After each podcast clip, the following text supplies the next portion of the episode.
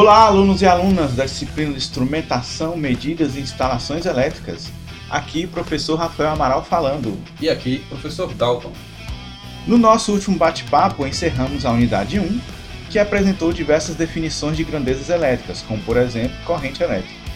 Também apresentou alguns tipos de circuitos resistivos, como os circuitos séries. No podcast de hoje, falaremos sobre produção de força eletromotriz, que é o conteúdo da nossa unidade 2. Lembrando o nosso serviço de atendimento ao consumidor, pessoal, nosso SAC. Não deixem de acessar nosso formulário de pesquisa de avaliação do conteúdo, usem o QR Code ou hiperlink no material das nossas aulas. E se você ainda não escutou os podcasts anteriores, baixem eles e mantenha-se atualizado no conteúdo da nossa disciplina. E aí, preparados para começar? Vamos lá, Amaral? Bora!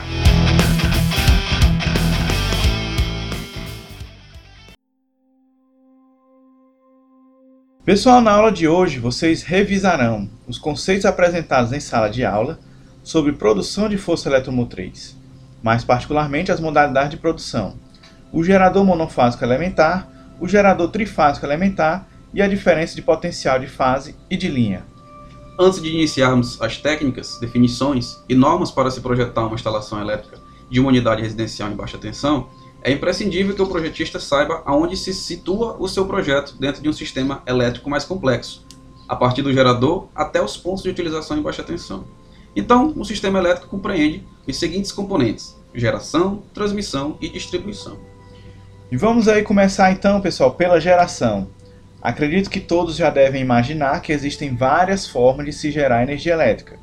E como já sabemos que nada se cria e tudo se transforma, é óbvio que a geração de energia elétrica nada mais é que uma transformação de um tipo de energia em energia elétrica. Alguns exemplos mais comuns de geração de energia elétrica são através das usinas hidrelétricas, usinas térmicas e usinas nucleares. Também temos a possibilidade de produzirmos energia através dos ventos e do sol. As dos ventos pelos parques eólicos e seus aerogeradores e a do sol pelas plantas fotovoltaicas através de seus painéis solares ou painéis fotovoltaicos. Essas duas últimas são consideradas fontes renováveis, pois existe uma renovação natural do agente que viabiliza a produção de energia elétrica. A hidrelétrica também é considerada como uma fonte renovável. Já as usinas térmicas e nucleares são consideradas não renováveis, pois o agente utilizado para a produção de energia elétrica não é reposto naturalmente e ainda gera-se resíduos no processo. Vale ressaltar que, mesmo as fontes renováveis não gerando resíduos em seu processo, não indica que sejam soluções 100% viáveis, pois ainda causam impactos ambientais que devem ser considerados em seus projetos. Embora a parte ambiental não seja diretamente a nossa área, ter maturidade nela é muito importante, pois vai dar noção da viabilidade de um projeto ser executado ou não, sem sofrer com encargos que poderiam ser evitados. No slide 5, temos alguns exemplos de como pode ser feita a usina hidrelétrica, podendo ser um reservatório em um nível baixo, médio ou elevado. Os geradores de eletricidade necessitam de energia mecânica para fazerem girar os rotores das turbinas, nos quais estão acoplados aos rotores dos geradores de eletricidade. A única exceção a este caso são as usinas fotovoltaicas, que elas são consideráveis estáticas, não possuem elementos rotacionais. Então, a água retida no reservatório é utilizada para mover a turbina que está acoplada ao eixo do gerador. No próximo slide são apresentados alguns exemplos dessas turbinas. Vocês terão a oportunidade de ver algumas dessas turbinas pessoalmente, quando forem para a visita técnica de Paulo Afonso, na Bahia, onde lá poderão ver as turbinas do tipo Kaplan e Francis nas hidrelétricas da Chesf. É verdade, Amaral, visita técnica muito boa. Bom, ainda falando um pouco sobre hidrelétricas, a maioria das fotos que vocês poderão ver de usinas hidrelétricas por aí são quando os vertedores estão abertos. Isso significa que existe um acúmulo de água no reservatório excedente, sendo necessária a liberação dessa água para evitar transbordamento na usina. Assim, essa água da foto apresentada, por exemplo, no slide, não está gerando energia, e sim somente a água que entra dentro dos dutos de captação, dentro da área dos geradores. Esses e outros detalhes foram apresentados para vocês em um vídeo em sala de aula. Outro exemplo de fonte de energia que utiliza o movimento de geradores é a turbina eólica, então, no slide 9 é apresentar uma figura ilustrando os principais componentes que compõem essa tecnologia. E por curiosidade, pessoal, vocês sabem qual o tamanho da maior turbina eólica do mundo, pelo menos até a gravação desse podcast? Ela é a chamada de V164-8, da empresa Vestas. As pás têm 164 metros de diâmetro e pode produzir 8 megawatts de energia elétrica com altura de 140 metros. Isso equivale a mais ou menos um prédio de 35 andares, e se considerarmos o tamanho das pás, a altura vai para 220 metros. Bem alto, hein? Falando em curiosidades, vocês sabem dizer por que o uso da frequência de 50 ou 60 Hz? Essa pergunta nos faz voltar no século XIX, época das primeiras descobertas em eletricidade comercial. A primeira fase a ser considerada vai de 1820, né, com as descobertas eletromagnéticas de Faraday, a mais ou menos 1880, com o avanço da iluminação desenvolvida por Thomas Edison. Nesse período, houve um desenvolvimento dos geradores tanto em corrente alternada quanto em corrente contínua. Entretanto, sem nenhum padrão ou importância para a frequência a ser utilizada, e se usava de todo tipo de valor, de 33 a 133 Hz. Muito menos tendo um padrão de unidade de medida, podendo ser encontrados vários tipos, como alternações, alternações completas, voltas e periodicidade. A segunda fase da história da eletricidade comercial ela é denominada de período da luz, que vai de 1880 a 1890. Esse período se inicia com o funcionamento da primeira estação comercial de fornecimento de energia elétrica, a estação da Pearl Street, lá em Nova York, Manhattan, da empresa do Edison, a Edison Electric Co. A eletricidade ela era transmitida em corrente contínua e isso trazia uma limitação, que era um alcance de apenas poucas quadras da estação, cerca de meia milha ou mais ou menos 800 metros. Nesse período, pesquisas para transmissão em corrente alternada foram ganhando força, primeiramente em sistemas monofásicos, para suprir energia utilizada para iluminação, e depois em sistemas polifásicos, como extensão do sistema monofásico. Também se iniciou a Guerra das Correntes, que foi travada por Edison contra Westinghouse e Tesla. O vídeo apresentado na sala de aula apresentou um pouco da história dessa disputa. Ainda sobre algumas considerações na padronização de 50 ou 60 Hz, a General Electric nos Estados Unidos passou a adotar também o padrão de 50 Hz da filial europeia para se opor à rival comercial Westinghouse, que adotou 60 Hz. Os 60 Hz podem ter sido adotados pelas seguintes razões. Primeira, teoria da conspiração, pelo controle de mercado, na tentativa de se impor ao concorrente, pela simplicidade do padrão do número 60, pois 60 segundos é um minuto e 60 minutos é uma hora, e 60 minutos é um arco para um grau, por que não 60 ciclos por segundo então? Estudos em linhas de transmissão trifásicas feitos por Steinmetz em 1893 identificaram a presença de harmônicos, causando ressonância séria nas linhas que operavam em 125 Hz. A solução então foi reduzir pela metade a frequência, 62,5 Hz, bem próximo do padrão de 60 Hz. Indico assistirem aos documentários Guerra da Eletricidade e American Genius Tesla vs Edison disponíveis no YouTube. Bom, pessoal, então a partir de agora falaremos das características do gerador monofásico.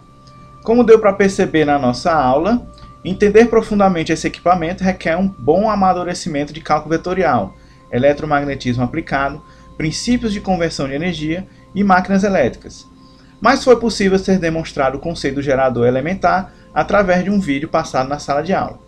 Basicamente, se colocarmos uma bobina imersa em um campo magnético uniforme e executarmos o movimento mecânico dessa bobina, perceberemos a criação de corrente elétrica passando por essa bobina. Esse arranjo vai ser o ponto de partida para a concepção das máquinas elétricas em corrente contínua. Ainda pensando no arranjo que o professor Amaral acabou de apresentar, qual poderia ser uma forma alternativa para fazer a movimentação da bobina, pessoal. Pense um pouco. Perceberam que é possível movê-la se movimentarmos o campo magnético uniforme também? Ou seja, se ao invés de alterarmos o sentido da corrente na bobina, nós alterássemos a posição do campo magnético. Isso faria com que a bobina, por sua vez, também alterasse sua posição mecânica, perceberam? Com esse conceito em mente, pense agora na seguinte condição. Se colocássemos uma corrente alternada para gerar um campo magnético, o campo magnético gerado por essa corrente teria intensidade variada e também sentido variado, correto? Haja vista corrente alternada. Ou seja, uma bobina, o eletroímã, parado mecanicamente, iria tender a atrair ou repelir uma segunda bobina que estaria móvel com um sentido de campo magnético fixo, mais livre para se mover rotacionalmente, como pode ser visto no vídeo do slide 16. Ora, pessoal, esse movimento rotacional da bobina móvel estaria sofrendo influência somente uma vez a cada rotação completa, pois nesse exemplo temos uma única bobina, correto? Percebem que isso deixa o movimento descompassado? ou seja, a velocidade angular da bobina móvel tende a variar bastante, ora ela está rápida, ora ela está um pouco mais lenta, e se colocássemos mais duas outras bobinas, também excitadas por corrente alternada, mas com o mesmo sinal de corrente da bobina anterior, o que iria acontecer? Perceberam agora que iria acontecer uma situação em que a bobina continua com variação de sua velocidade angular, podendo ter sido intensificada ou diminuída tal variação em função dessa organização dessas três bobinas? Então, como podemos fazer com que a bobina móvel interna tenha uma velocidade angular com pouca ou pouquíssima variação do seu valor, ou seja, uma velocidade angular constante? Pessoal, prestem atenção. Se colocarmos as três bobinas defasadas de 120 graus entre si, vocês conseguem visualizar que isso resultaria em um campo magnético girante uniformemente? E, consequentemente, a bobina interna teria sua velocidade angular também uniforme? Essa defasagem é facilmente realizada nos sinais de corrente que cada bobina fixa irá receber. Assim, ao girarmos a bobina móvel, estaremos criando um campo magnético girante nas bobinas fixas, que por sua vez estaria gerando tensões e correntes senoidais e, obviamente, energia elétrica, como apresentado no slide 17. Perceberam que esse gerador trifásico é um pouquinho mais complicado de se entender? Mas que com a aula e o reforço que esse podcast está dando, vocês poderão ter um bom entendimento do conceito? E para motivá-los, como sempre, o que o professor Dalton apresentou é somente o conceito básico de um tipo de gerador trifásico utilizando um tipo particular de excitação do movimento. Ou seja, nós apresentamos o conceito do gerador trifásico elementar por torque de indução vocês ainda irão ver em outras disciplinas outros tipos de máquinas elétricas, bem como outros tipos de torque. Falaremos agora sobre transmissão da energia elétrica, pessoal, já que vocês já receberam um bom entendimento de como a geração dela pode ser realizada. Bom, transmissão é o transporte de energia elétrica gerada até os centros consumidores. Para que seja economicamente viável, a tensão gerada nos geradores trifásicos é normalmente de 13,8 kV, limitações de materiais e de isolação e especificação de equipamentos limitam esse valor, tá? Esta tensão deve ser elevada a valores padronizados em função da potência a ser transmitida e das distâncias aos centros consumidores devido às perdas nos cabos. O exemplo de uma subestação de transmissão é apresentado na figura do slide 18, né? Um vídeo muito interessante foi apresentado para vocês em sala de aula, exemplificando esse compromisso dos valores de tensão e corrente nas linhas de transmissão e o custo para que seja realizado esse transporte.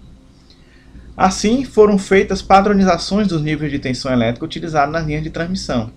As tensões mais usuais em corrente alternada nas linhas de transmissão são 69 kV, 138 kV, 230 kV, 400 kV e 500 kV.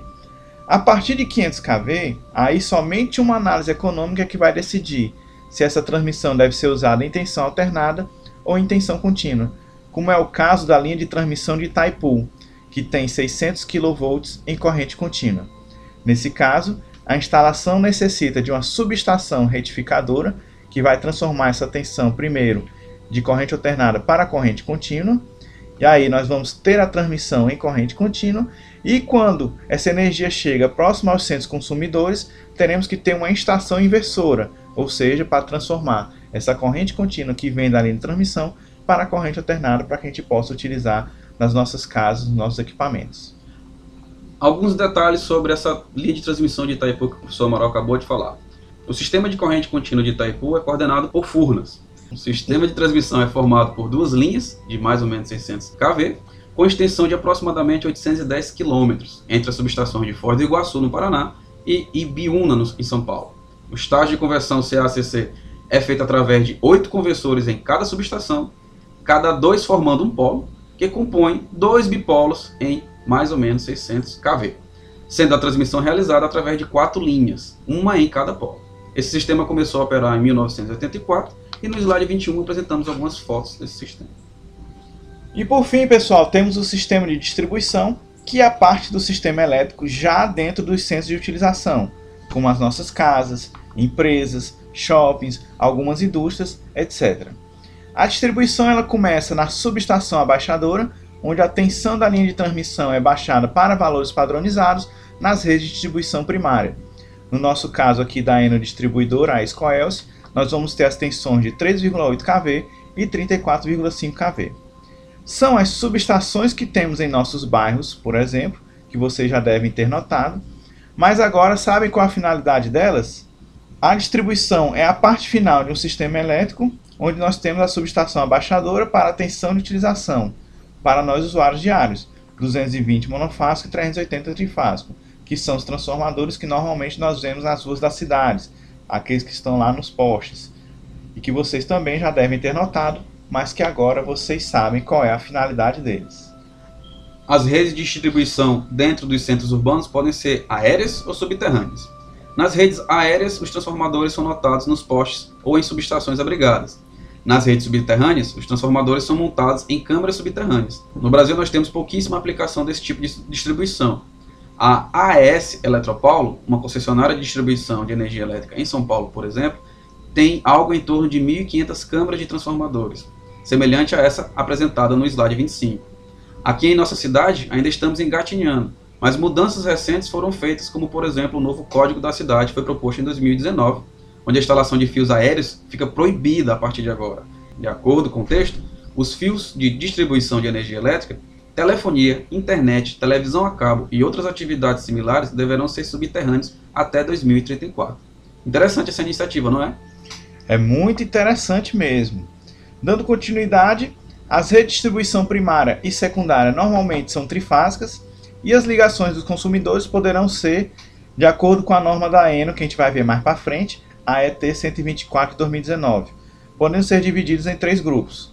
Grupo monofásico, com a potência de até 10 kW de carga instalada, bifásico entre 10 e 20 kW de carga instalada e trifásica de 75 kW de carga instalada.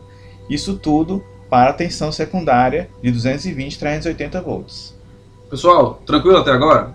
Lembre-se de escutar esse podcast quantas vezes forem necessários para o entendimento de vocês. Escutem no carro, no ônibus, na Topic, aonde vocês estiverem podendo escutar. Sempre procurem maximizar o uso útil do seu tempo. Vimos então os conceitos de geração, transmissão e distribuição, bem como também os conceitos básicos dos geradores monofásicos e trifásicos. Agora, para finalizarmos a nossa aula de hoje, vamos ver as definições das tensões de fase e de linha. É muito importante conhecer essas definições, pois elas irão ser utilizadas em muitas oportunidades durante a formação de vocês no nosso curso e, com certeza, durante as suas vidas profissionais. É verdade, Amaral. Tá cheio de pseudo-engenheiro eletricista por aí que não sabem essas definições, infelizmente. Mas isso não é o caso de vocês. Vocês serão engenheiros eletricistas de altíssima qualidade, como sempre formamos aqui no nosso departamento. Mas terão que se dedicar muito para isso. Então, dando continuidade. Os pequenos geradores ou transformadores geram apenas uma fase, fazendo-se o retorno pelo neutro. Um gerador monofásico possui apenas um enrolamento que, submetido à ação de um campo magnético, produz apenas uma fase. Já os grandes geradores ou transformadores são trifásicos, pois para uma mesma potência os circuitos trifásicos são mais econômicos. E como foi visto aqui por vocês, existe uma necessidade de se defasar as grandezas elétricas em 120 graus, dentro de um sistema trifásico. As três fases são geradas pelos enrolamentos do gerador e atingem máximos e mínimos em tempos diferentes, devido a essa defasagem como pode ser visto nas figuras do slide 29. Nos circuitos trifásicos, há dois tipos básicos de ligação, válidos tanto para as fontes, geradores e transformadores, quanto para as cargas. São elas as ligações em delta ou triângulo e ligações em estrela ou em Y. As formas físicas dessas ligações são apresentadas no slide 30. Um exemplo de ligação em estrela é apresentado no slide 31. Percebam que existem dois tipos de tensões nesse tipo de circuito. A tensão nos pontos A e B e a tensão nos terminais A e N, por exemplo. Para a tensão VAB, definimos como sendo a tensão de linha, pois é a tensão entre duas fases do sistema, e para a tensão VAN, definimos como sendo a tensão de fase, pois é a tensão entre o dispositivo, ou seja, entre os terminais dos dispositivos ligados em uma fase do sistema. Percebam ainda que a corrente que passa na fase A ela é única, Daí diz que a corrente de linha será igual à corrente de fase. Porém, a tensão de linha não é igual à tensão de fase. Na verdade, elas se relacionam pelo fator de raiz de 3, de tal forma que a tensão de linha vai ser igual a raiz de 3 vezes a tensão de fase. Já para sistemas ligados em delta ou triângulo, percebemos a situação contrária ao que foi apontado pelo professor Amaral. Ao olharmos para o exemplo de uma ligação delta no slide 32, percebemos que existem dois tipos de corrente e somente um tipo de tensão. Assim, semelhantemente, temos que a tensão de linha será igual à tensão de fase, porém a corrente de linha se relacionará com a corrente de fase também pelo fator de raiz de 3, de tal forma que corrente de linha será raiz de 3, corrente de fase.